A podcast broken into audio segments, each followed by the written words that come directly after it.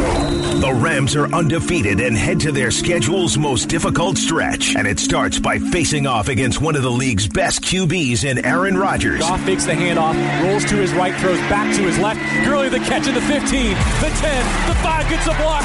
Gurley goes in for the third time today. Touchdown, Todd Gurley. Touchdown. Hi, this is Sean McVay of your LA Rams. Hi, this is Jared Goff of your LA Rams. Hi, this is Todd Gurley of your LA Rams.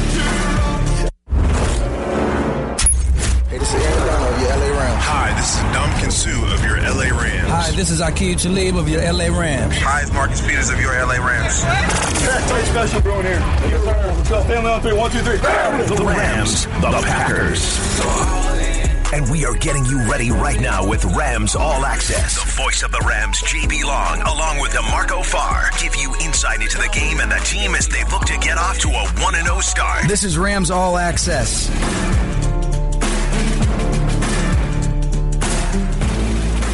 Welcome to this Week 8 edition of Rams All Access with DeMarco Farr. I am JB Long. Home again for the first time in more than a month. Sunday at the Coliseum. The 3 2 and 1 Packers face the 7 and 0 Rams. Uh, this franchise can win eight consecutive within a regular season for the first time since 1969. That was the only other time they had an 8 and 0 start. So that's wow. the opportunity in front of this Rams franchise but it comes against one of the great quarterbacks of all time, Aaron Rodgers, and the Green Bay Packers coming off a bye. That's a big log in the middle of the road, right? I mean, I, to get to 8 0, you got to go through Aaron Rodgers. At least the game is here, but special quarterback, special time. Uh, it's been a great season to this point, so let's hope they can carry it over to this, this Sunday in the Coliseum. All right, so I promise somewhere along the way when this unbeaten streak got started that I'm going to begin each episode of Rams All Access with DeMarco. Is this the week they have a letdown? Is this the week they stub their toe until it finally happens? So with Green Bay coming to the Coliseum, mm-hmm. do you sense that week eight is that week? No, I actually sense this team is going to get better, rise to the occasion. I mean, you heard Sean McVay talk about Aaron Rodgers and the effusive praise, and I mean, it's it's it's respect. So that's going to filter down to the players, to the coaches, to everybody. I mean, you're going to understand what is at stake on Sunday, and it's not about the record. It's not about moving to eight. No, it's about beating Green Bay. It's about wowing your fan base, beating one of the best quarterbacks to ever do it. So uh, when you get this accomplished, if you get this accomplished, then we can talk about being 8 0. But first and foremost, it's about the Packers. It's about Aaron Rodgers. So I don't think there's going to be a letdown at all. That being said, the Packers will be the first team that the Rams have faced this season that comes into the contest with a winning mark. Granted, they're just a notch above 500. Um, but the combined wins of the seven opponents to date for the Rams, 18.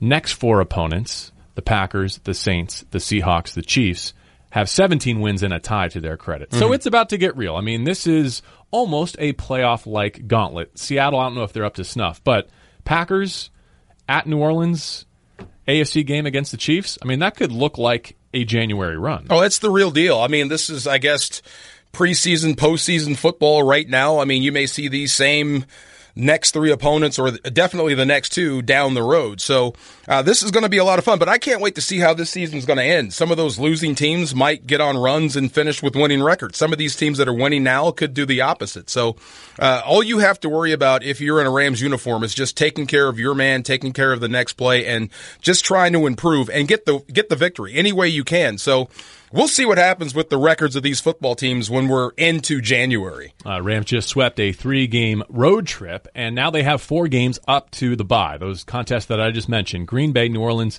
Seattle, and Kansas City. So this week's ESPN Los Angeles Rams All Access poll question What will the Rams record be at their bye after those next four games? Uh, 10 and 1 was the most popular answer. 43% of nearly 800 voters uh, thought that the Rams would win three out of these next four games. The next most popular response, 11 and 0, 31%. I think that the Rams will still be undefeated going into the bye week. Interesting. Uh, somewhere along the way, we're going to find out who's right. Who was the one?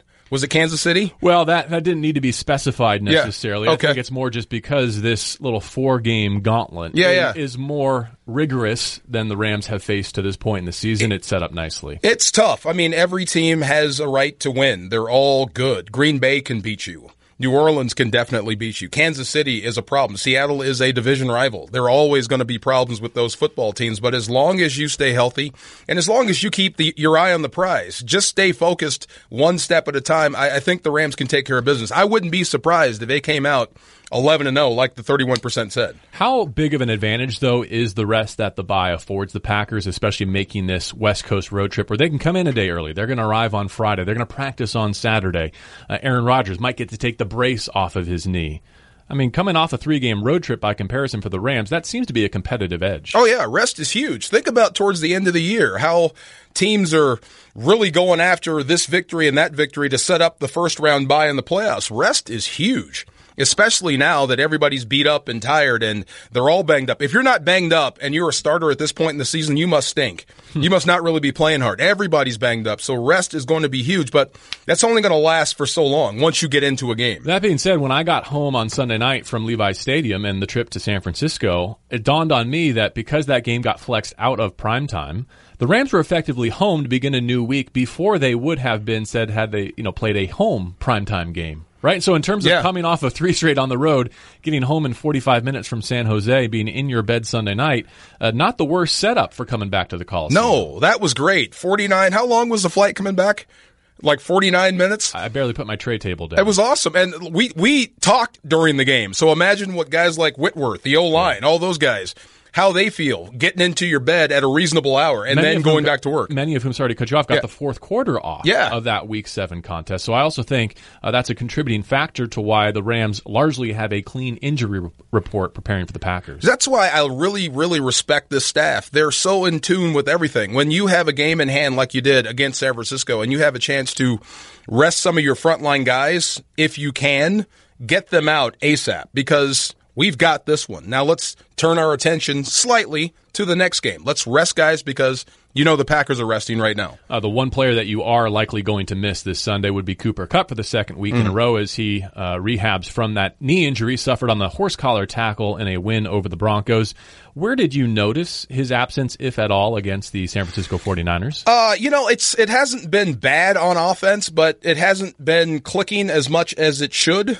It's it's sometimes early in the season, it seems like the passing game, things were just coming easy. It was Jared would drop back and guys would get open and he'd hit you right in stride and away you go. Some things you had to work for. So maybe that's the difference with having Cooper Kupp out. He's just, and I asked this about, uh, about Kupp to Sean McVay a lot. He's more than just a receiver. He's a great football player. He kind of, the attention to detail when he's in the game, the offense just flows better. So I think that's where you miss him the most.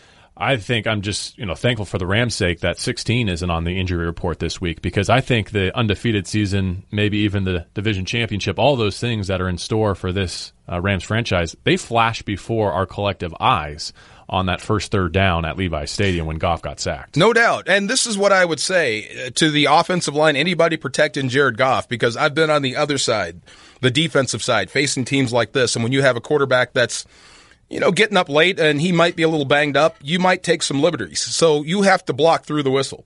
Make sure you protect him because I don't think Clay Matthews is going to back off one bit. If he can get a take 15 to put Jared in, into the turf, I think he's going to that's only going to help them win the game. So you know what it is now for the Rams offense and defenders facing the Rams offense. Well, uh, that just made me think that Aaron Rodgers, while he might be taking his knee brace off this week, is in a similar situation, right? In terms of cutting the head off the snake. I mean, if there's one guy you can hit that you can rough up physically that will dictate the outcome of the game, Rodgers is less than 100% as well. No doubt. His mobility is compromised, but he is still finding a way to get it done. And, and you can't go at the legs of a quarterback. That's right. the difference. Now, Jared, where he's, I guess, banged up, any sort of hit can aggravate that. I mean, you have to hit Aaron Rodgers probably in the knee to get that injury to flare up. All right, so we're going to talk uh, a lot about the offensive and defensive sides of the football in this edition of Rams All Access. We will also have a guest from Green Bay for four down territory, uh, and then we'll go around the NFC. It used to be around the division, DeMarco, but I'm changing it up because the division is not competitive at this stage of 2018. We are changing it to around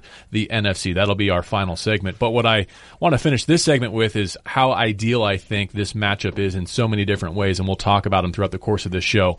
Uh, but the first thing that comes to mind is look, you want to jump on the Packers early, of course, because you're at home and they're coming off their bye. Um, but then the key is equally to survive Aaron Rodgers late. And the Rams have been the best fourth quarter team in the NFL, and now they're facing the best fourth quarter comeback in the league, maybe of all time, in Aaron Rodgers. So it is strength against strength in so many different ways this Sunday. Finish the race. Um, even if you've got Usain Bolt beat, don't look back because he's going to gain on you and cross you and pass you. So Aaron Rodgers the same way with the Packers. They all believe with him at quarterback, no lead is safe, and that's how they play. So you've got to play four straight quarters, not just lip service, for real. Four straight quarters of hard football to get the victory. That's interesting because you're almost hinting, and I agree that it's a self fulfilling prophecy when you have that guy at quarterback. And what I mean by that is Green Bay has been outscored 42-13 in the first quarter this season. I mean, they have the worst first quarter differential in the league. That doesn't make sense given the talent that they have at their skill positions and the quarterback that they have. But it's almost like they tee it up for him to come back in the second half and in the fourth quarter. No doubt. I think the defense in particular is built to be ahead. They're not built to be grinded out, but the Packers defense? The Packers defense. Okay. When you watch that Chicago tape and watch just the defensive side and see the energy they were playing with and then slowly watch the scoreboard change and here comes Rodgers and you could see the energy just go out of them like oh my god we're about to lose this thing we're mm. and sure enough it happened so you have to play four quarters of hard football to get this guy out Couple of Cal quarterbacks, uh, the signal callers this week. Week eight at the Coliseum, the Packers and the Rams. We will start the next segment with Sean McVay's thoughts on Jared Goff. Which quarterback, past or present, would he like Jared to evolve into? We'll pose that question to the head coach. Coming up next on this edition of Rams All Access DeMarco Farr and JB Long on ESPN LA 710. Hi, this is Aqib Talib of your LA Rams. This is Rams All this Access. Rams All Access. Beathard in the gun. From the 40, he takes a snap. Here comes the blitz up the middle. It's picked up initially, but Aaron Donald picks up his four. Rams All Access. JB Long and DeMarco Farr. ESPN LA 710 and the ESPN app. Hi, this is Jared Goff of your LA Rams. This is Rams All Access. Segment number two of Rams All Access. And like we said, we want to turn our attention to the Rams offense. And we're going to begin by uh, getting a response from Sean McVay about uh, who he envisions Jared Goff becoming over the course of his career with Aaron Rodgers coming to town. Obviously, there's some parallels with the way they're playing and their college days at Cal. Uh, but McVay's answers was one of the most insightful we thought from Monday Night's show. I don't want Jared to be anybody else other than himself, and and I think that's a, a, real reflection of what what's unique in coaching that long, where you get a chance to be around some different people. And Jared's a special player; he's a special person, and I think what's unique about Jared is that he's so refreshingly secure in himself uh, that he's consistent. Uh, we talk about that poise and that confidence and that even keeled, cool demeanor that he always has. I think he, you know, in a lot of instances, you know, just growing up from the 49ers, and there's a long way to go. So I'm not making the comparison, but I think the demeanor, the poise, the confidence, the pretty, you know, you just look at the rhythm when he's in rhythm and how he's able to consistently, accurately deliver the ball. Guys have a chance to create after the catch, very catchable ball, and he can change his trajectory uh, and his velocity. You know, there's some similar things that you, that was so revered about Joe Montana, uh, but but I'm, I'm, not making that comparison. But I think you know I want Jared to continue to just get a be, you know become a better version of himself, and that's what he's doing. Uh, we don't want him to be anybody other than himself. We feel like that's going to be plenty good, and uh, he's playing at a really high level. Wouldn't want anybody else leading our football team right now. And um, the best part about Jared is how coachable he is, how receptive he is uh, to the to the feedback, to being able to get some corrections on, on a week to week basis. And, and, and Zac Taylor's been outstanding with him. All right, so some shades of Joe Montana, but Sean McVay very careful to say he only wants Jared to become the best version of himself. Uh, this is an interesting challenge because the quarterbacks don't play each other, but I think Jared knows in the back of his mind one of the game's all-time greats. Yeah, I think you could say line. it's guaranteed that Rodgers and Goff will never be they'll never come in contact during the game, but you are playing against Rodgers. He's playing against you. It's like playing golf. It's shot for shot. It's drive for drive. It's touchdown for touchdown. You are playing against Aaron Rodgers and one of the best. But I like the comparison of Joe Montana. I see a lot of Joe Montana in Jared Goff. The same sort of, I hate to say it, system quarterback, but it's not just about that. His accuracy on the move, in the pocket, everywhere is almost letter perfect. The things he does to get the defense to bite is is unmatched. I, I, I think he has a chance to keep improving in a career and definitely this season. What I loved about that, and I, it's a very mild comparison, a very tactful comparison, is Montana is often in the conversation for the greatest to ever do it. But he played in one of the best offensive systems of all time with some of the greatest coaches of all time and some of the greatest skill position players and offensive linemen of all time, right? And no so doubt. Where I'm going with this is for all that we've struggled with system quarterback season here in Los Angeles. Yeah. The end game is none of that will write your final resume. And if Jared Goff thrives within this system with Gurley and this offensive line and Cooks and everyone else, he's going to come out the backside highly regarded. No doubt. And uh, it's funny to say Joe Montana didn't get enough credit, but I think the only thing that took from him was the fact that Steve Young took over. Right. And and it continued. You saw right away someone else could literally do what you did. Well, Steve Young can. You know, then when you turned it over to other guys, it kind of became more pedestrian or more real. But I mean, those two guys, Young and Montana, the only thing that separates them is one was left handed, one was right handed. But they're both great quarterbacks. And I think Jared can be of that same group because of the system he runs and how he does it. Just, he is the, the he's the engine that makes it go. If you can't get the quarterback to drop to a certain spot and throw on time and know what to do, the offense don't go. Uh, one thing I've noticed studying the Packers earlier this week is that they play more man coverage than just about anybody. In fact, I think statistically, only the New England Patriots play more man coverage. What do you think that means for the Rams' offensive scheme this week? Again, without Cooper Kupp, but coming off a couple of weeks where Jared Goff has not thrown for the biggest numbers like we saw in the first quarter of the year. There's going to be some opportunities for Sean McVay to dial up some I guess some deep balls, take the top off the defense. The first guy I thought about was Brandin Cooks when you say man coverage. Well, he is a man coverage beater. Remember when he seemed to draw a penalty or a catch early in the season? Yep. I think you might see a return there. And maybe the screen game.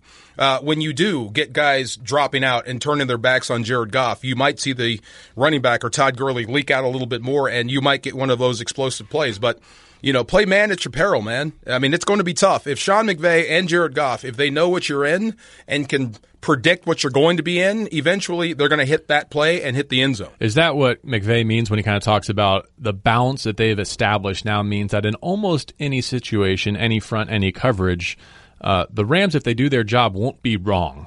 Right. Because yeah. they have options, and as long as they're ahead of the change, which they have been more than any other team because they're the best team on first down yardage, when they open up that playbook, they can't be wrong necessarily, if that makes sense. It sounds arrogant, but it's true. But that means they've just laid the foundation that everyone's on the same page. So depending on what they see, they're going to adjust the routes, adjust the coverage, adjust protections. They've talked about it, they've been through it, they've walked through it, and they can also adjust on the fly. So no matter what you throw at them defensively, they're going to have an answer. The only thing that's going to disrupt the offense is if it comes out of Jared's hand bad or somebody gets beat up front and there's pressure that shouldn't be there. And then that will disrupt. But for the most part, they've been great. Clean pocket means big play. And when I say they can't be wrong, it doesn't mean that they're going to get results automatically. I mean, there were some moments even during the week seven contest where Jared Goff should have been intercepted. I mean, True. It, it should have resulted in a turnover and maybe a different looking game. So there are still uh, self inflicted wounds that can derail what they're trying to do. Uh, but I'm just saying with the with the 11 that they're playing on offense right now, even down Cooper Kupp, uh, because of their balance and because of their productivity, they can do a lot against almost any look. And they're forcing, I think, defensive coordinators to maybe come out of their comfort zone a little bit to try and do something special. One example of that that comes to mind is sending edge defenders upfield to disrupt this this jet sweep action that has been so effective. At least take that away. But that also comes with pitfalls. Uh, if you're sending guys up, we call that box technique to where your defensive ends are just running straight up the field to build a wall to protect the perimeter. Well, you can't rush the passer from there. I know it sounds weird, but defensive ends or outside linebackers, when they rush the passer, it's a hula hoop towards the quarterback. If you're running straight ahead, by the time you get to five yards, which is what you're supposed to do in a box technique, the quarterback's going to be seven, eight yards away. And then you got to go through somebody to get to him. So if you want to do this to take away that, they're going to have plays to take advantage of what you're doing. As long as you can stay on the field long enough to take advantage of it. Oh, Todd Gurley coming off another three touchdown performance, and the NFL's best rushing attack belonging to the Los Angeles Rams this week gets one of the worst run defenses in the NFL. And I imagine a lot of what the Packers did schematically at practice this week is try to shore up their running game, knowing that they've got Gurley in this offensive line coming at them on Sunday. Um, but for all that we just devoted to Jared Goff in the passing game, this still seems like an instance where the Rams can impose their will with their running game. Absolutely. I think you can. And when I said earlier that they're built to be ahead, they're not very big. They're not very big up front. And they do a pretty good job of, of being physical, but it, it, teams can just gouge them on the ground. So when you're watching them versus the Bears or watching Minnesota, watching Buffalo, just have success on the ground with them, you think, what will Todd Gurley do? What will the offensive line do to these guys? Well, I think something similar, possibly more, because you do have Todd Gurley. If you can get him into the second level, who knows what's going to happen? Break a tackle, off he goes. But this is how I think you beat the Green Bay Packers. One, you have to get to Rodgers when he's on the field. Number two, keep him off it keep him on the sideline by staying on the field by running the football. All right, so I got a follow up on each of those. I'll get to getting to Rodgers momentarily, mm-hmm. um, but I'm I'm perplexed as to why the run defense has struggled for Green Bay because I have a lot of respect for Mike Daniels. I think he's one of the more underrated defensive linemen. I mean, he's a poor man's Aaron Donald for Fair a, enough. a poor man's explanation. Uh, and then Kenny Clark is is playing at a great level. I mean, uh, run stuffers don't get much better than him. So I'm wondering where the breakdowns lie in the scheme uh, for Green Bay, and I wonder if it does have to do with the change uh, in scheme or in coordinator with uh, Mike Pettine taking over for a longtime DC Dom Capers. It could. I mean, look, if, if you look at all defensive categories, they don't have a single guy outside of Ha Ha Clinton-Dix in the top 10. I think he's got three picks. That's tied for first. Their yep. top tackler is Martinez. He's tied for 18th. Yeah, they just don't make a lot of plays. They don't have a lot of good playmakers on that defense. Even Clay Matthews, one and a half sacks. Well, that's that's not keeping pace with the rest of the NFL. So uh, some of the names are familiar, but and they're good players. They just don't make a ton of plays when they're on the field. You don't like seeing a safety be the second leading tackler in any defense, right? And that's, that's that that's what it is right now for Green Bay. And if I'm calling Kentrell Brice's name a lot on Sunday, I think that bodes well because it means the the Rams and Gurley are getting to that second level of the defense. You saw it in San Francisco, and I think it came out during the broadcast. If the 49ers defensive line, their front seven, doesn't do a better job stopping the run, you're going to lose another safety. Most of these runs are popping straight to the free safety on a dead run. That's a 240 pound back in Todd Gurley coming scot free to any safety. You're going to have problems with that. And I, I, think he only got hit about 15 times right. last weekend. I mean, part of it is the offensive line and the production, um, and part of it is just the fact that they're getting it to him in such great spaces and in short down in distance where, yeah.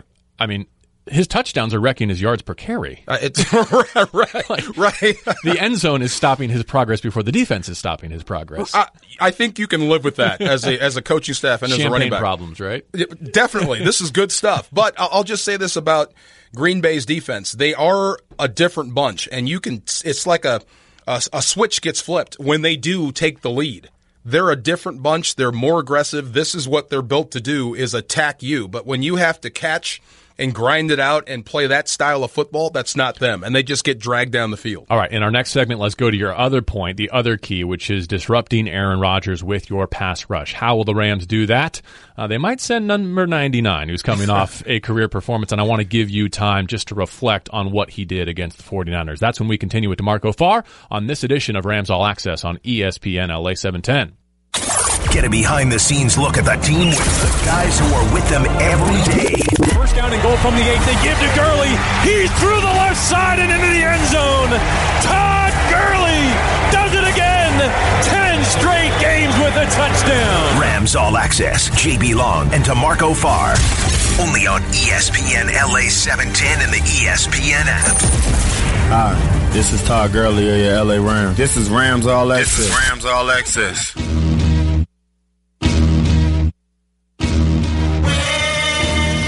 Welcome back to Rams All Access. The Los Angeles Rams, the NFL's final undefeated team, a chance to start 8 0 for only the second time in franchise history. Hope you will join us Sunday at the Coliseum. JB Long and DeMarco Farr. And look, I just wanted to carve out some time uh, for you to speak about Aaron Donald and what he did individually in one game against the San Francisco 49ers. Uh, eight sacks now leads the NFL. Half of those came in one contest. That's what he should do. That's what he's built to do, and that's what he can do. So uh, it, it, I wouldn't say he won the game, but he definitely helped you beat San Francisco. He'll probably help you beat Green Bay, either through prep, because this is what guys like him, especially at defensive tackles, what they do is you have to change everything in your approach just to block him. so if you want to drop back to seven out of shotgun and do X, Y, and Z, well, we have to change that up front because we can't leave this guy single blocked on Aaron Donald. We can't leave two guys on Aaron Donald because we'll lose. You saw the play where they in San Francisco or San Francisco tried to run that little tricky little option with the fullback. He was going to flip it. Well, Aaron was definitely wrong on the play. He was just eight yards up the field and blew it up. So these are the things you can't account for offensively because you don't know where he's going to be or how he's going to attack. He's just that good. So when we talk about being just a defensive tackle or being the best defensive tackle in the league, I think it's a little bit more than that. Certain situations, certain games, certain drives, there is nobody better in the NFL than Aaron Donald. He's the first interior defensive lineman in league history to record eight or more sacks in each of his first five seasons. I know that because he was the first to do it in each of his first four seasons. So we're just tacking on a year. The other names: Dwight Freeney, Derrick Thomas, Demarcus Ware, Reggie White. All outside guys. Correct. yeah. Correct. That's why he's the first interior to do it. And granted, like, look, sacks weren't always an NFL statistic. I get all that. Yeah. But I don't think it's hard to envision how he is playing his position as well as anyone has ever played it.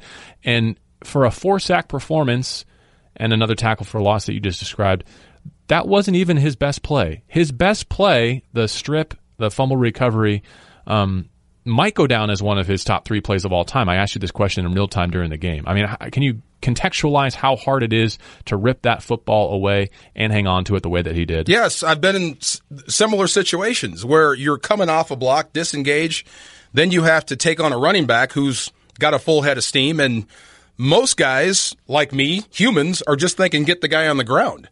Well, he's thinking something different. I can wrap you up with one hand and rip the ball out with the other. Hmm. and he did it and got the rock out. So, like I said then, it stinks to be in a room with him, to be his partner, the guy next to him, or a backup, because that's the standard now. It's not just good enough to make the play. You've got to go beyond and be a playmaker from that position. Not everybody can do that. Uh, we thought he got your uh, sack record by a defensive tackle in Rams history last year. It turns out Mhm. they gave him half a sack. He didn't get all the way there. So it stands at 11 and a half from your 1995 season. Uh, do you feel comfortable saying that if Aaron plays the requisite amount of games and gets the requisite amount of opportunities, that's going to fall this year? It could fall on Sunday. it could fall on Sunday. No doubt. All I said was when you do, just point at me. That's all. What what I I think is interesting is he might have some opportunities again this week because Aaron Rodgers will hold on to it. Mhm. And and I say he'll hold on to it in the sense that he is confident enough in his ability to get out of a bad situation with his mobility and he also throws it away so well. I mean, throws it away in the volume that very few quarterbacks can compare with because he knows when his clock runs out, but he wants to hang on to plays until they're absolutely dead.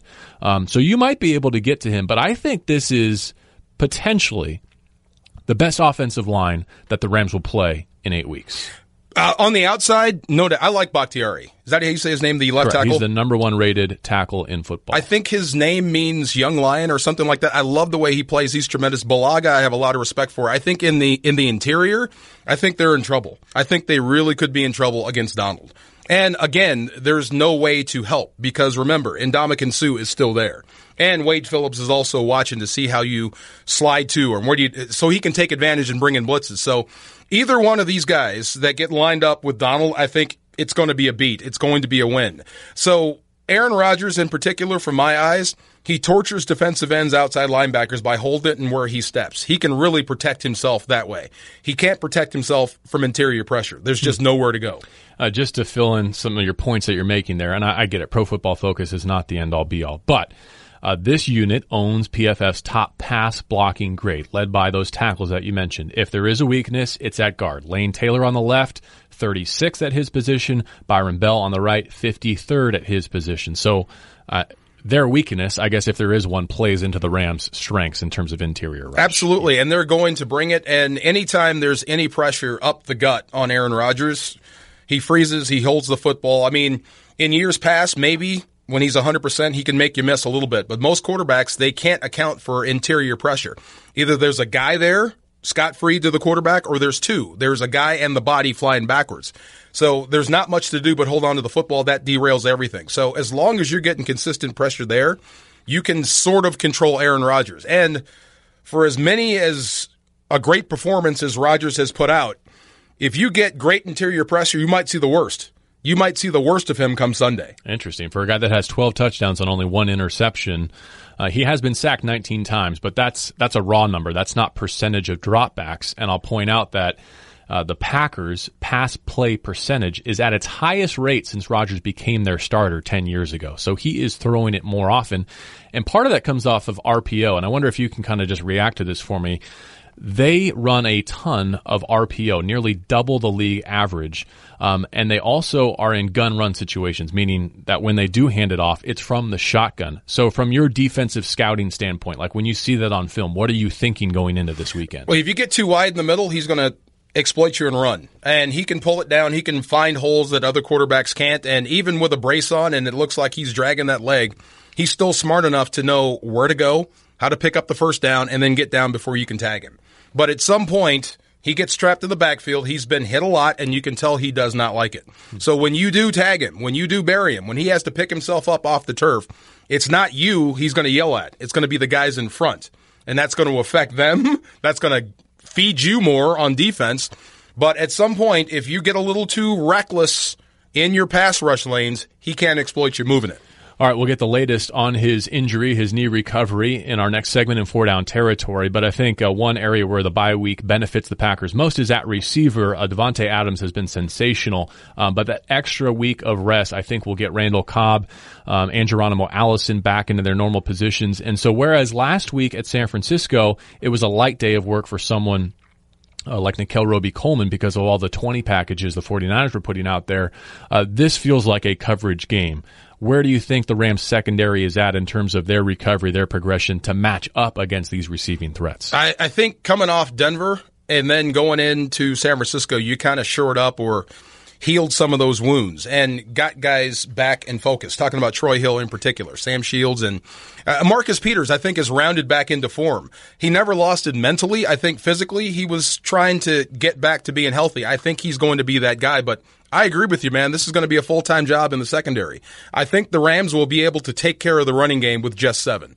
Okay. I really do in in the middle, and I, I, like Green Bay's running backs. They all do different things, and they do them well. But I think you'll have a chance to stop them traditionally, which means Rodgers is going to be slinging it at you 50 times. I just thought of one other thing, and we're going to finish this yeah. segment with Sean McVay, who loves offense, studies offense, and his perspective on who Aaron Rodgers is. But I thought of one other thing, and that is only Tom Brady is blitzed less often than Aaron Rodgers. From is your interpretation of that that those guys are just so next level in terms of how they can manage the line of scrimmage that it's counterproductive sometimes to send extras because they know how to beat it? Well, you just have to be smart because teams have sent blitzes to Rodgers and and they've gotten there. But it rarely happens that you can fool him. Because if you send in a blitz and there's one guy off that's lined up where he shouldn't be or not given the right body language, he's going to recognize it and not let you know and then throw around it. I just think it's interesting because Wade, by reputation, Wade Phillips loves to blitz, loves to send extras, loves to dictate rather than sit back and wait.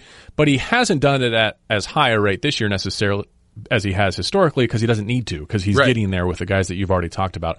So that's one of the things that I'm curious to see how it plays out in terms of game plan and adjustments on Sunday. Like how much do the Rams blitz and how effective is Rodgers against it? Just something to watch. All right, we'll turn it over to Sean McVay to wrap up this segment. Keep in mind we're going four down territory next, uh, but we couldn't resist asking one of uh, the most brilliant offensive minds in the game to reflect on what the quarterback of Green Bay has done, the two-time MVP. Here's Coach McVay. He's incredible. You know, I just the you know the mastery of the position that he has when you just watch him from afar unbelievable athleticism to buy time to escape, to create the off schedule plays. He can make every single throw, some of the throws that he makes, and the ability at which he can speed it up at the top when he sees something and how quickly and accurately he can deliver the football in a timely manner with a chance to run after the catch.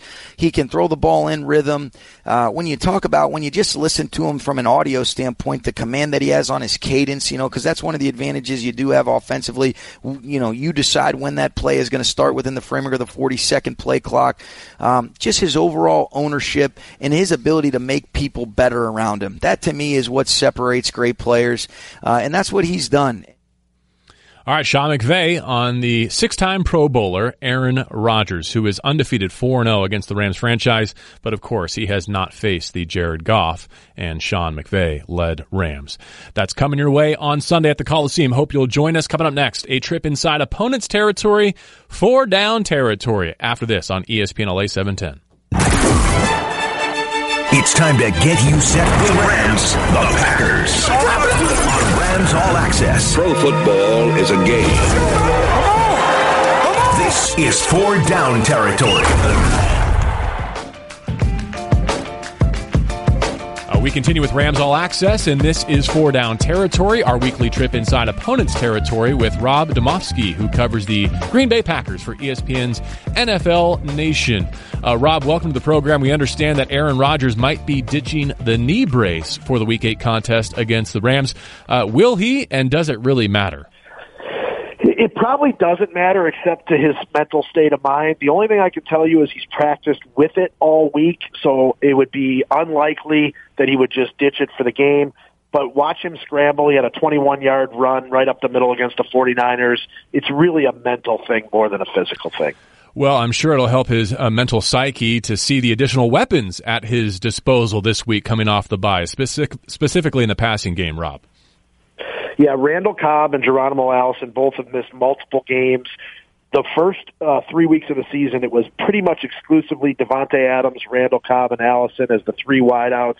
They should be able to get back to that this Sunday against the Rams, and that gives Rodgers his three favorite targets. All right, continue with Rob Demovsky here, ESPN NFL Nation. He covers the Packers. This is four down territory. Question number three. Is the Green Bay defense capable of stopping Sean McVay's offense? And if so, how do you think they'll do it?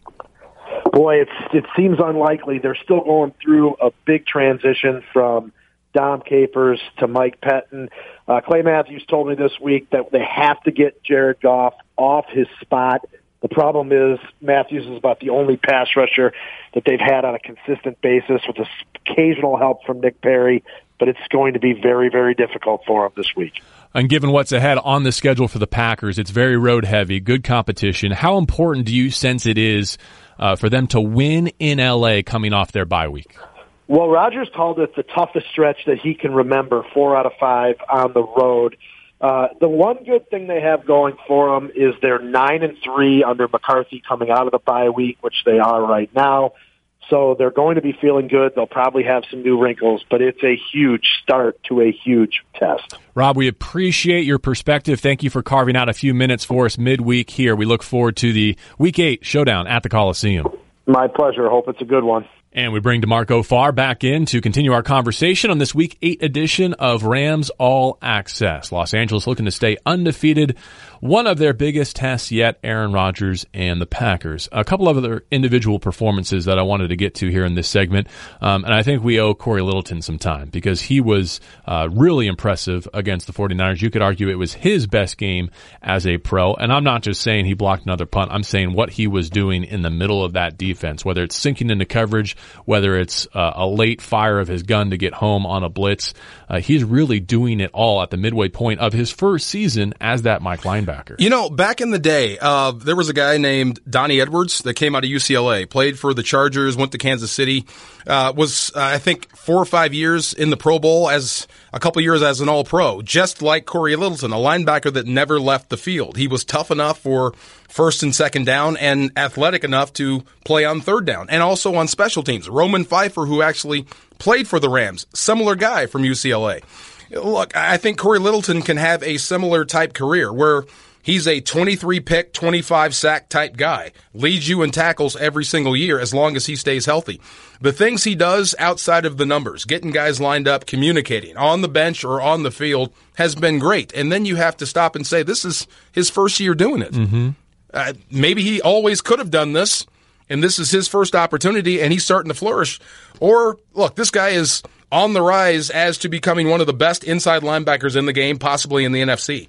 I love what I see out of Cory Littleton on game day. I think the coaching development uh, is part of the untold story of the success of this Ram staff. And part of the reason why I think it's so important uh, going forward is if you're going to get a little salary cap squeezed, right, with the big tickets that you're paying, Mm-hmm. you're going to have to find continually players like Cory, who, went undrafted, was playing a different position at times during his career, who can blossom in roles that you need to fill for slightly less expensive price tags, right? I mean, you let Alec Ogletree go because you see his potential, and not only is he less expensive in terms of the salary cap, he is outperforming without question the guy he's replacing. That is so funny. I haven't thought about Tree in a long time. I mean, that name just, and not that I didn't like the guy. I liked him when he was here, but since Cory has stepped in, there hasn't been much of a drop off. If anything, like you said, that position has gotten better.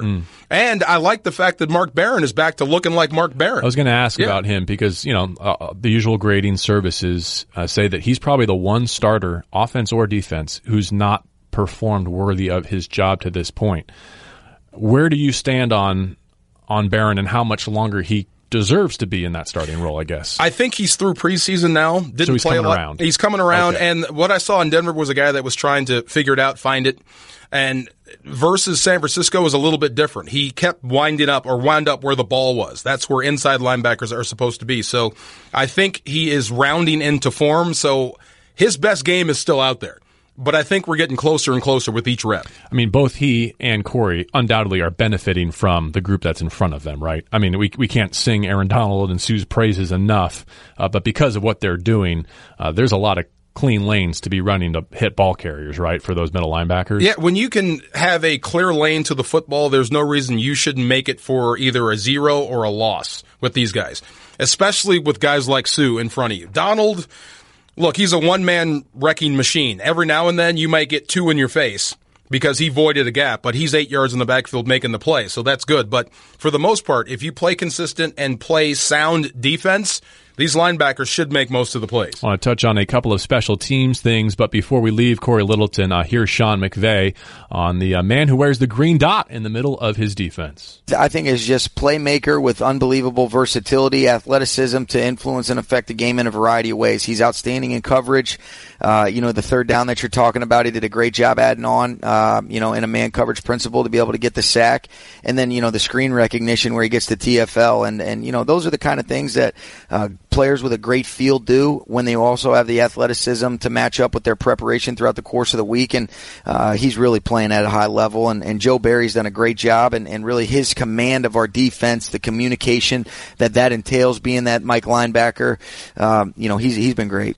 Uh, to say nothing of what he's doing on special teams with another punt block. And Joe Barry, the linebackers coach who was mentioned there uh, in a mic'd up segment uh, that the Rams produced, basically reacted to that by saying, Will somebody please block Cory Littleton? I agree. I mean, that wasn't Yeah. even a punt block play that was on necessarily the one that resulted in the safety. That right? was him. it was just him beating the long snapper. Okay, this is what I said. The next time Cory Littleton blocks a punt, we'll all be happy. But everyone on punt team should be fired.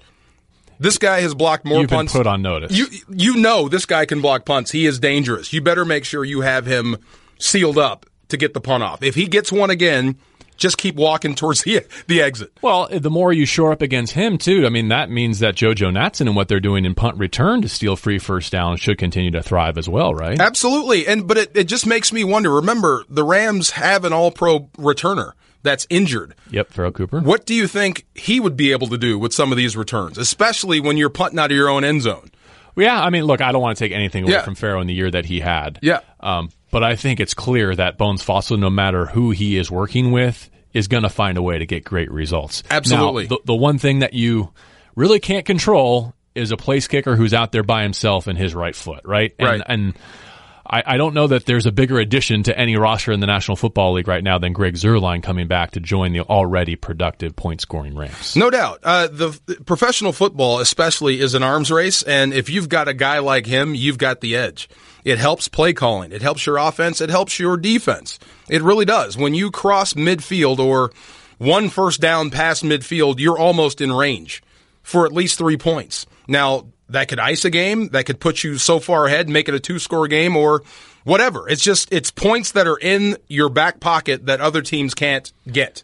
You just don't have that sort of guy. It's like having Donald on your D line. You don't have that. The Rams do. You don't have a guy like Zuerlein. The Rams do. You can bang it from just about anywhere. Uh, the Rams have the best starting field position in the National Football League. All the dynamics that we're talking about are at play there. Um, but because you mentioned crossing midfield, I feel like Sunday's game is going to come down to Jared Goff getting the Rams across midfield so that Greg the Leg can kick a game winner. You think so? I like it. So, oh, so I Roger see- scores, I and then the Rams have. out- To, I, see like it it. playing out where Roger scores, either to tie or to go ahead. And I think this is the moment where Jared Goff, like, truly checks off another major box. Like, Wow, I like it. A fourth quarter comeback. Yeah, Wh- which would help because you have Zuerlein. So all you do, all you really need to do is cross midfield. so it's a twenty yard drive. we'll, we'll revisit next week, and you can laugh at me and be like, "Oh, JB, remember No, that? no. Uh, I like that Greg vision, though. Zuerlein game winning." But like in the McVay era, all the wins that they've had, he had that big game in Dallas, right? He set the franchise tied the franchise record for makes. But you haven't really had that like nail biting. It all comes down to this, Right. Like, it's the closest thing, maybe the throw to Cooper Kupp in the end zone against the Seahawks last year. That that went incomplete. Like, is that is that the closest? That should have been the moment for him. It for should have been. No, that no, should have been and- right there. and I think he yeah, deserves yeah. credit for that drive that he orchestrated, but we haven't been there yet. And it feels like in this four game, if it's not this week, in this four game stretch, I bet it shows up. Marshall Faulk, in his Hall of Fame speech, said he wishes he had one more drive with the greatest show with one minute on the clock, down by six, One minute on the clock, down by six. and you got to drive eighty. I, I like that it's a running back saying that. Like we're not crossing midfield. Right. No, no, we're down six. We got to go right. the, the kicking team is done for the day. Absolutely. It's on us. Yes. All right, one more segment to go on this edition of Rams All Access. And normally in our final segment, we go around the division. But because of where the division stands, I'm calling an audible and we're going around the NFC. We're talking playoff picture after this. Learn about the matchups. Hear about the biggest storylines. First down and 10 from the 19. Goff throws left side, end zone, caught! Brandin Cooks at the goal line. Touchdown, LA! He beat Ahkello Witherspoon, and it's 21 0 in San Francisco. We are getting you ready with Rams All Rams All Access. Rams All Access. JB Long and DeMarco Farr. Only on ESPN LA 710 and the ESPN app. Rams on three, one, two, three. Hi, this is Dom Kinsu of your LA Rams. This is Rams All Access.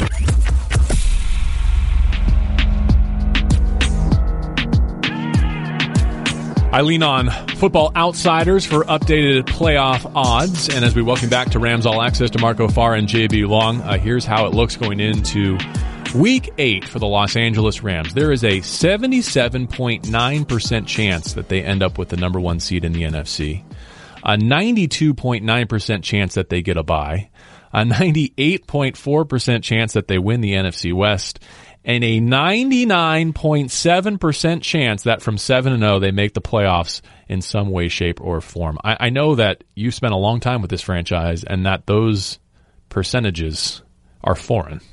It is. It's weird to talk about them, but hey, look, if you've earned it, you've earned it. Then so be it. I mean, you're seven and zero, and these are the good things that come with it. So I can get used to this. Well, that's why, you know, normally we'd go around the division here, and I'm happy to talk about uh, 49ers Cardinals with you, but I would prefer to talk about some of the other matchups from around the NFC because the Rams are the only undefeated. The Saints are the only one loss. They play the Sunday night football game in Minnesota. We'll talk about that one. And then there are four teams in the NFC with two losses, uh, including one of them, the Vikings, uh, and the other, a Packers. They each have a tie. So really, it's not uh, just a uh, two games back scenario. Um, but let's go through this week's meaningful games. We'll, we'll make an attempt to go around the NFC and improve the Rams' uh, playoff picture. The Eagles and the Jags in London, a matchup of a pair of three and four teams, and a question: Can the AFC do the Rams another favor and gift a win over the NFC? You know what? I, I think the Eagles at some point are going to rally, and I like what their coach had to say that now the pressure's off, and I understand what that means. Defending a championship, a Super Bowl championship, is the toughest thing in sports.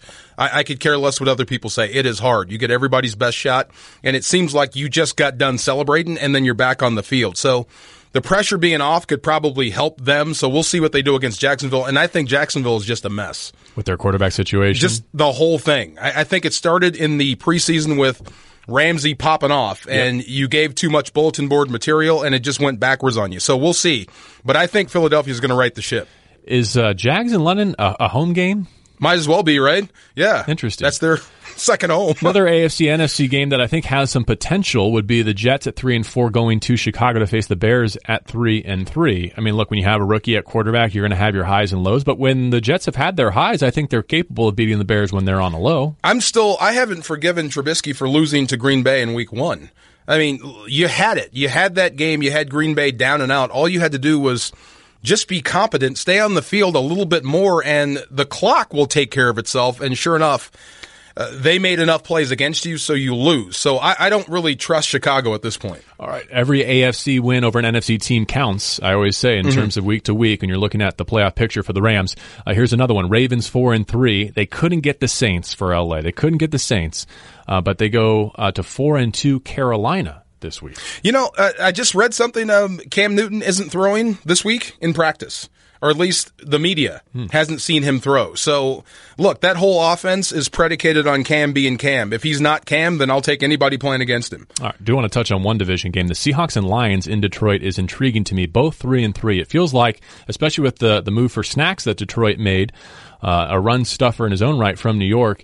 The winner of this game may be back on track to get a wild card spot. See, when we left Seattle, I said we're not done with them, and they're not done with the Rams. I agree with that. They, will be they'll be hanging around, finding a way to get this ship righted, and I think they're going to. With the thumping they put on the Oakland Raiders in London coming off a bye, I think you're right. I think there's kind of been a changing of the guard there and some personnel, and they might be a different team in the second half.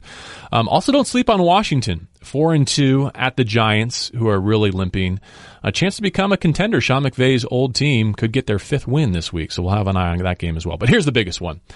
Saints five and one. They're of course the next opponent on the Rams schedule after week eight. Four and two Minnesota in Minneapolis. It's a Sunday night football game and they made a good choice there. Who should the Rams be rooting for between the five and one Saints and the four and two Vikings? I'd root for the Vikings even though they're dangerous and can hurt you. Um, I just have I, I have a fear of, of Drew Brees and what he can do. So you're saying take just put another loss on the Saints. Yes. Even if it means that they're going to be refocused or feel like their backs are against the wall at home in the Superdome when the Rams come in next. Yes. Stack as many losses against them as possible. I, I think if you have to match up with Minnesota down the road, you'd feel comfortable with that matchup. It's just Drew Brees in these big situations should make you nervous. He's that good. The reason I highlighted is these are two places where I think the Rams don't want to go to. Not that they can't win in the postseason, I get it, but you're now playing for the ideal January, right? You right. Want, you want to buy, you want home field throughout, and I think a few of the places you want to avoid are the Superdome, Minneapolis, Philadelphia. Definitely Philadelphia. Absolutely. Um, if you have to go to Carolina, okay, so be it. Uh, at least in New Orleans, you're inside. Um, Minnesota too, but it gets loud in there. So I absolutely, absolutely, you want to have these teams coming to you. That's the best possible way to get through them. But if you can pick, this is just my opinion, and I might be biased, but I'd like to avoid Drew Brees if I could. All right, it has been more than a month since the Rams have played at the Coliseum. The last time we were there was a Thursday night contest against the Vikings, and it was electric. It was such a great atmosphere, and I left DeMarco feeling like the days of uh, the LA fan base getting beat up on TV and social media because of the empty seats at the Coliseum were behind us. I think with where this team is, uh, the opponents that they play, the caliber of the game, uh, and a year and a half left to go in the Coliseum, I think the Rams are riding a surge into Inglewood. No doubt. I like the way you put it, surge, because when it gets at a fever pitch in the Coliseum, I swear you can see the excitement. I, like you can see the crowd noise. It gets that rocking in there. So as long as you keep scoring points to feed this fan base and they keep getting loud for you on defense, this could be a pit of you know what for every team that comes through here. But look, it goes both ways in terms yeah. of the, there's going to be a ton of Packers fans there, and I think that's part of professional football in Los Angeles, and I think the, yeah. the proportion will continue to grow in the Rams' favor as they uh, continue to win games and as they move into Inglewood.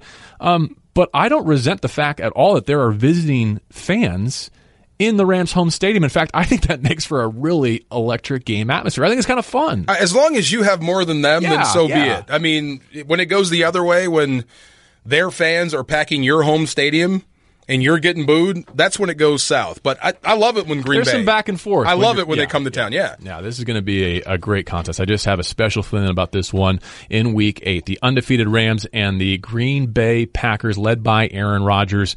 We will talk to you then. For DeMarco, I'm JB. This has been Rams All Access on ESPN LA 710.